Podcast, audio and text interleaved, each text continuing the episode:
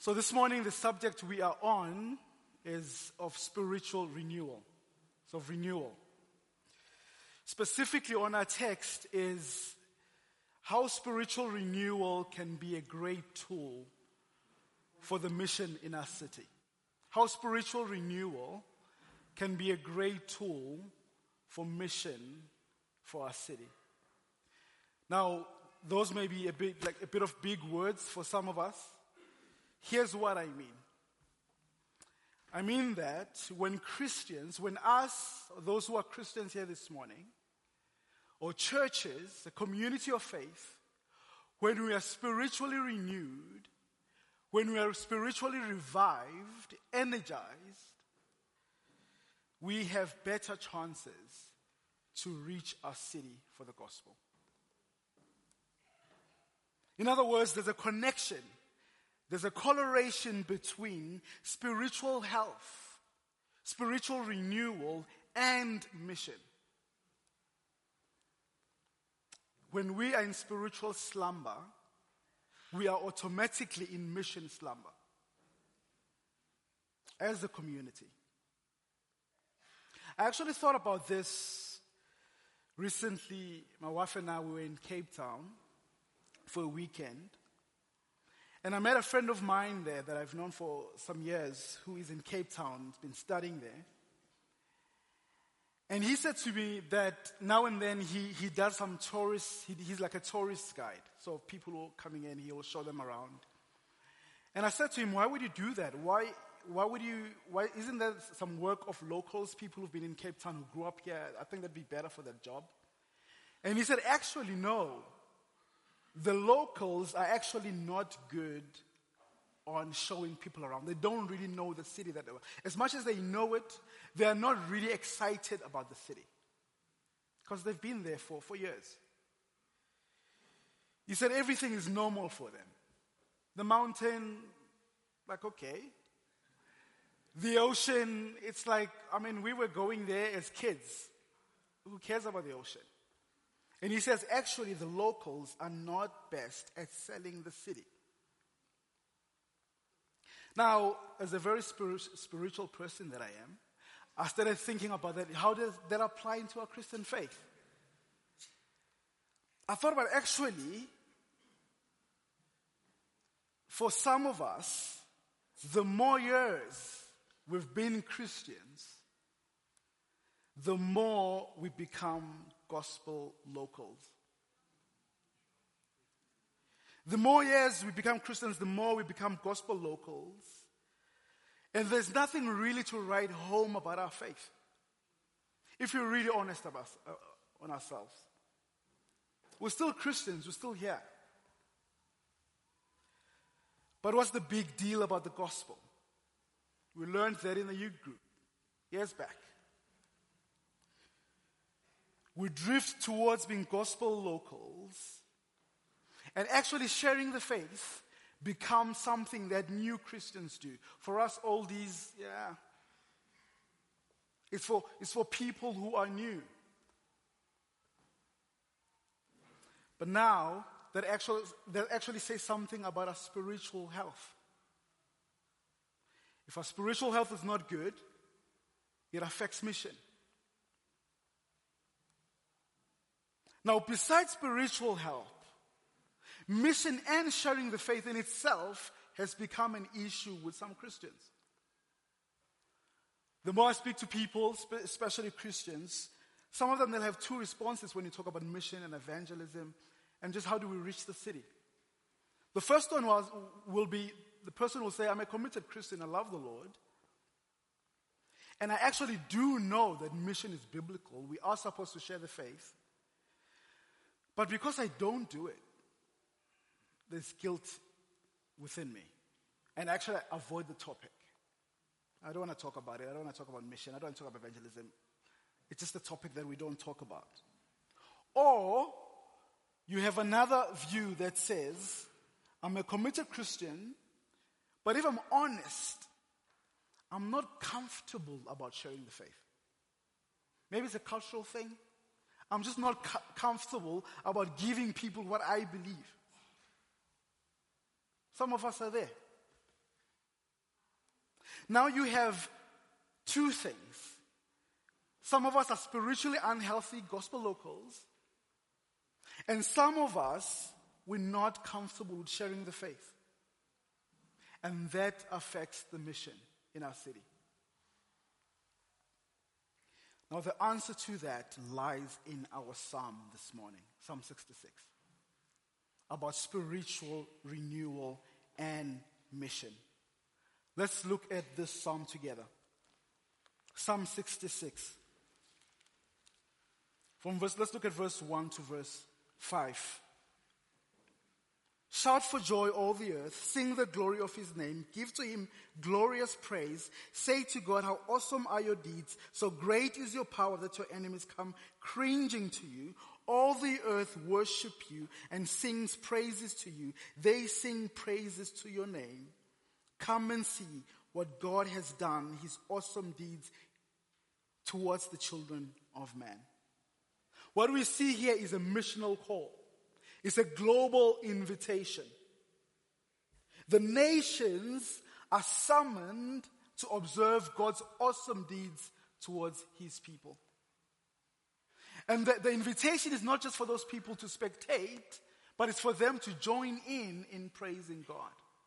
It's a very missional psalm. All the earth, all the peoples come join in and worship God. Now, this is a, a typical Old Testament missional call.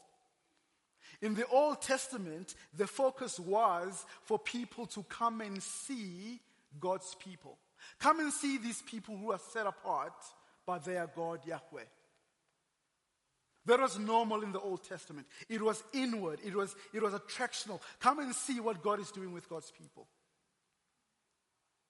And in the New Testament, it's not just that, Although it is inward, but it's also outward.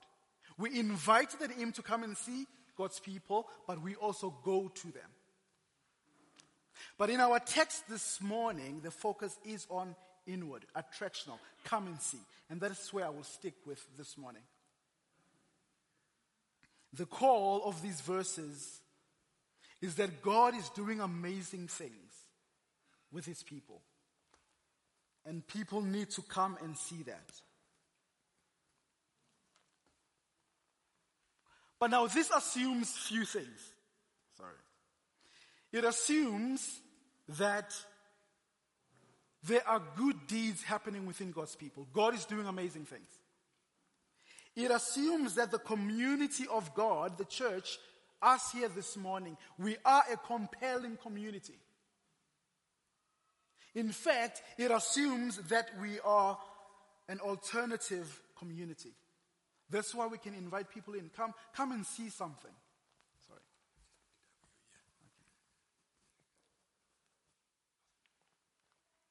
It assumes that we are a compelling community. I'm always a bit struck by, I don't know if maybe for some of us who you would walk into a CBD, you are walking in town, and someone would, you know, the guys who cut the hair on the streets, they'll actually look at your hair and then they will say, haircut, then they call you. They think you did it. They look at you first. And even, even at the mall, you're walking at the mall, if there are people from the gym or something like that, they look at you, and then they will say, There you go, you need this. They're looking at you and they're saying, There's something that you need from us. The call here is that the community of faith has something for people out there. It's a compelling community. In a city filled with greed and exploitation, come and see people filled with generosity and the culture of honor. In a city filled with indifference and fear, come and see people filled with compassion and faith. In a city filled with hate and injustice, come and see people filled with love and justice an alternative community. I love how Eric Swenson puts it. He says, a church is called to be a community where the world can see what marriage, family life, business practices, work ethic, generosity, race relations, all of life looks like under the rule of Jesus. He continues to say, the local congregation stands in the wider community of their neighborhood and nation or our city, not primarily as a promoter of social change, but itself as a foretaste of a different social order. I love what we're doing here this morning. Different churches, different backgrounds. It's a foretaste of revelation. All nations coming together to worship God. But it's not just for here. Us as a broader community, we should be a foretaste of a different social order. This is what we're inviting people to come and see the wonders of God among us. But it also assumes that we are worshiping people. You can see here, shout for joy. Say to God, how awesome are your deeds. All the earth worship you. Sing, bow down. It assumes that we are worshiping people. We are praising people. All the earth is invited to come and join us in worship. Now, for some of us, we actually don't know how to do with these Psalms the praising of God, shout for joy. You know, maybe some of us are conservative like that. It's just, we just don't know what to do with that.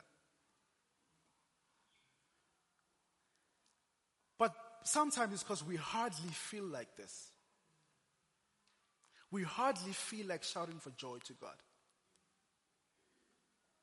Praise and shout for joy is not part of our daily rhythms. It's church stuff. And even in church, it's for some people, not radicals. It's not for all of us. C.S. Lewis, in his book, Reflection of the Psalms, he talks about a time in his life when he was a new Christian, when he actually struggled with this the praise of God. You know, he thought it was everywhere, especially in the Psalms. Everything was about come and praise God, praise God, that he deserved all the praise. And he said, as a young Christian, he felt this is a bit too much. He felt that God, he was feeling like is a, a vain person begging for compliments. This is this is C.S. Lewis, how he thought. But he says what he came to understand is that firstly, praise is part of our daily life. The stuff that we do all the time, we praise. We praise things all the time. We praise people all the time. We are always inviting people to praise things with us. In fact, this is what social media is all about. I saw this, this beautiful view. I take a picture, come and see. I met someone, oh my goodness, come and see. Come praise with me. C.S. Lewis is saying we do this all the time anyway. But then he says what he came to also realize was that God has made praise as a means of channeling his grace towards us. He says that in the process of praising God, that's actually where God communicates his presence and grace to his people. He says at the center of worship, actually, God is the one who is giving, we are the one receiving. And it changed everything for him. Praise is a means of renewal for us. As much as it's a result of it, it's a cycle. When we are energized spiritually, we praise God, but also that act of praise renews us.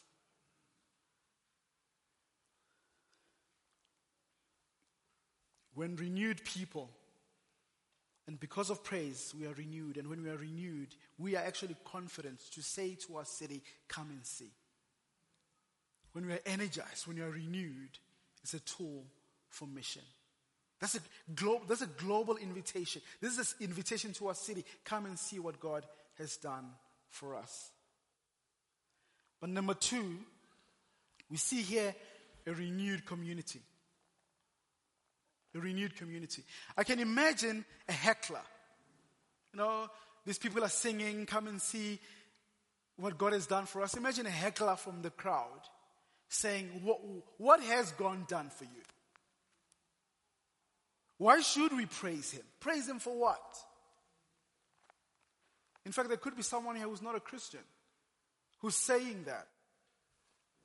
I'm here, I see you guys singing, praising God. For what? Imagine someone saying that. And when someone asks you what God, what, what has God done? For, for some of us, and for most of us, when he talks about what, what is God, where, where, where's the evidence of God? What has God, what has God done? Some of us, for some of us, we could point at creation. Look at what God has done. Look, at, look around you. Look at what God has done. We could take them to the Grand Canyon, wherever that, wherever that is. Just the, be- the beauty. I mean, I just, I just see it in pictures. Look at this. What God has done. Take them to, I guess, Table Mountain. Take them to Bloemfontein. I'm sure you'll find something there. Take them to. Sorry, I'm so sorry. I'm so sorry. I'm so sorry. Take them to Polokwane. You'll find something there. But we would be people who are saying, look at what God has done around, look, look at the creation. But this is not what the psalmist does here. You want to know what God has done? Look at verse 6. He turned the sea into dry land. They passed through the rivers on foot. There did we rejoice in him who rules by his might forever, who, whose eyes keep watch on the nations. Let not the rebellious exalt themselves. Selah. He recalls what God has done for them as a community to rescue them. He recalls the great exodus of God's people from the Egypt's tyranny and slavery. Now, if you are new to the Bible narrative, this is a big story in the Old Testament the book of Exodus, the people of Israel who were under slavery in Egypt for many years, and God miraculously rescued them by opening up the Red Sea so that they, they can cross over. The Exodus became foundational in Israel history and narrative. God rescued us. They frequently recalled it whenever they thanked God. In fact, when you look at the Psalms, whenever, most of the time, when they are praising God, they recall the Exodus. It was a foundational event for them. In fact, one of the Old Testament scholars, Alec Motyer, he says, if you asked an Israelite, those who were on their way to Canaan those days, if you ask them, who are you? Tell me your story. He said, This is probably what they will say. They will say, Me and my people, we were in a foreign land, under the sentence of death, in bondage,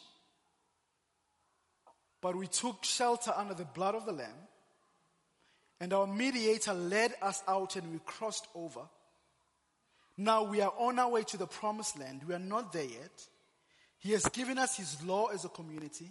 He's given us a tabernacle to live by grace and forgiveness. His presence is with us. He's going to stay with us till we get home. That will be the story of the Israelite. It's their narrative. Compared to everything God has done for them, that is what they always testify about God. The first thing that comes on top of their list is that God has rescued them. It's their gospel story. Everything about them permeates through this story. Now, for some of you, you can already tell that this story sounds familiar to our story. The Exodus story foreshadows our story. In fact, the book of Hebrews talks of Jesus as the greater Moses, meaning that he has rescued us through a greater Exodus by his death and resurrection. It's our story. And what the psalmist is showing us is that for a Christian, the greatest deed of God that should be on top of our list, on top of our lips, is the rescue of God from slavery of sin and death. The gospel story is our greatest story. It shapes our identity. It's our narrative. It, it, it, it talks about the story that changed everything for us. But to be honest, I don't know, maybe it's just me. It's not how I view the gospel. I don't think it has sunk deep enough to the core of my identity. That this is my story. This is what defines me. This is my narrative. And I need renewal. And we need renewal. That God, by His Spirit, will make these truths of the gospel run deep within us. From concept to reality. It's our narrative, it's our story. And to be honest, it's probably why some of us have become, have become gospel locals. The gospel, our gospel is too small. It doesn't touch certain areas of our lives. It hasn't touched our dinner tables. It hasn't touched our wallets. It hasn't touched how we, how we view work and how we work. It hasn't touched our budgets. It hasn't touched a lot of things in our lives. It's very small. I like how Martyn Lloyd-Jones put it. He says, spiritual depression or unhappiness in the Christian life is very often due to our failure to realize the greatness of the gospel. Something that is merely a message of forgiveness. Others conceive of it as, as only moral in nature. Still others see it as something good and beautiful. The truth of the matter is the gospel is the whole view of life. It is not partial or piecemeal. Consequently, the whole man must be involved in it. He says it's the whole view of life. It's the whole view of life. That great story that starts in creation where God created all things good where sin enters and shatters everything from our relationship to God to our relationship with ourselves and with creation. And that in that chaos, God comes with a plan, or God's plan is to redeem all that has been broken. He calls a people, he calls this person Abraham, that in Abraham some people will be formed, and through these people a savior king will come. 2,000 years ago, this king has come in the person of Jesus. He lives a perfect life that we should have lived. He died the death that we deserved. He rises again and he calls us to this new life in him. This great story, our story. And this story should change everything. It even changes the way we view suffering. We've spoken about suffering this morning. It changes even the way we view suffering. Look at, look at verse 9 for me 9 to 12. It says from verse 8 Bless our God, O peoples, let the sound of his praise be heard, who has kept our soul among the living and has not left our feet sleep. For you, O God, have tested us. You have tried us as silver is tried. You brought us, you brought us into the net. You laid a crushing burden on our backs. You, you let men ride over our heads. You went through fire and through water. We went through fire and through water. Yet you have brought us out in the place of abundance. The psalmist is saying, Praise God, for he renews us, particularly in tough times. In tough times. And our story to the city, what we are inviting people to, is not glossed in glamour. It's a real story. This is what going is, this is what God is doing in us. He's renewing us even in suffering. It's a Christian life. It's a Christian experience. And it'd be naive of me, even this morning, to think as we are gathered here this morning, there are no people here who are going through absolute agony. People who are, who are Christians, but they feel like they, they're just clinging with their fingertips. Things are falling apart. The list mentioned here is a painful experience, but it's a human experience. It says, He did not let our feet slip. Sometimes we feel like we're slipping off. He says, You brought us out. You tested us. You tried us as silver is tried. You laid a crushing burden on our backs. Sometimes it feels like that for some of us. We went through fire and through water. The normal Christian life is fractured because of this world we live in. Fractured world. There are aches and, and, and pains and despairs that go alongside some of the joys and achievements. There are people here this morning who are going through tough marriages. There are people here this morning who've been looking for jobs in the point of despair. There are people here this morning who've been hurt by others, who've been hurt by the church. There are people here this morning fighting illness, heartbroken, lonely. There are people here this morning going through what feels like burdens on their backs. And here's the truth the good things we enjoy under God's fatherly care, or should I say, the good things we enjoy are under God's fatherly care. But at the same time, the hard things we endure are under God's fatherly care. He says he brought us out. He brought us out. He preserves us, it says in other translations, through it all. That means our sufferings, they're never outside God's redeeming hand. In fact, I dare say, I dare say that it's part of the renewal process. I think One said that. You have tried us as silver is tried. The word there is, is refined us. You have refined us as silver. The process of refinement, the process of transformation and renewal. Yet you brought us out into a place of abundance, a place of shalom. This was the testimony of the Israelites. God brought them to the promised land, that place of shalom. And for us, we are still looking forward to that where there will be no pain, there will be no suffering. And Paul says, what awaits us there is nothing compared to the sufferings we go through now. And you know what's comforting about the gospel, especially in the sufferings we face? What we see in this text was comforting is that our Lord Jesus Himself, He can sing this psalm with us. He, Jesus himself can attest to these words. He can say, Father, you tested me and tried me like silver. Jesus can say, Father, you laid a crushing burden over my back. In fact, he had the most crushing burden over his back. The wrath of God poured out on him.